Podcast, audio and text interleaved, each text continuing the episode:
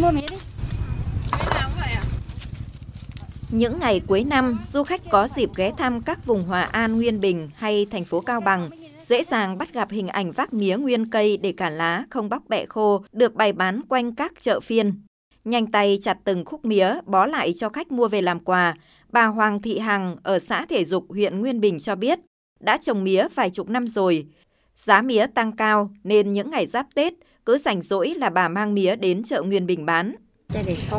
Tôi trồng được 2.000 gốc mía, không có ai giúp đâu, con cái đều có công việc riêng cả.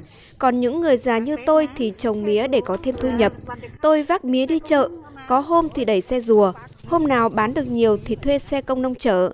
Ngày bán được 200.000 cũng có, ngày nhiều khách thì bán được đến 2 triệu.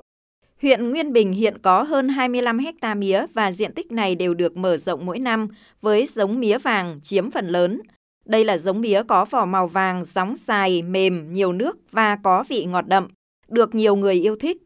Đi chợ phiên từ sáng sớm, ông Lãnh Văn Tân ở bản Chuồng, xã Xuân Trường, huyện Bảo Lạc, ghé mua mấy bó mía về làm quà cho các cháu. Ngắm nghía chọn được hai cây mía to thẳng để bày ban thờ, ông Tân cho biết mua mía bày ban thờ tổ tiên là tục lệ lâu đời ở Cao Bằng những ngày Tết. Tê kể đây có nghĩa là hắn uh, bướn chiếng này có là Từ đời xưa đến nay các cụ vẫn làm đến tháng riêng giáp Tết Nguyên đán nhà nào cũng đi chợ mua hai cây mía dựng hai bên bàn thờ. Tôi thấy tục lệ này mang nhiều ý nghĩa tâm linh. Hai cây mía này còn đủ cả ngọn và gốc. Lá mía được quấn gọn lại, không dùng lạt hay bất cứ loại dây nào để buộc.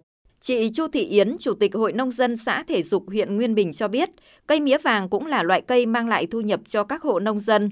Thông thường, bà con lựa chọn thu gom ngọn mía của vụ trước rồi đem trồng sang vụ sau. Dù vậy, việc tìm đầu ra và thị trường ổn định cho cây mía vẫn gặp nhiều khó khăn.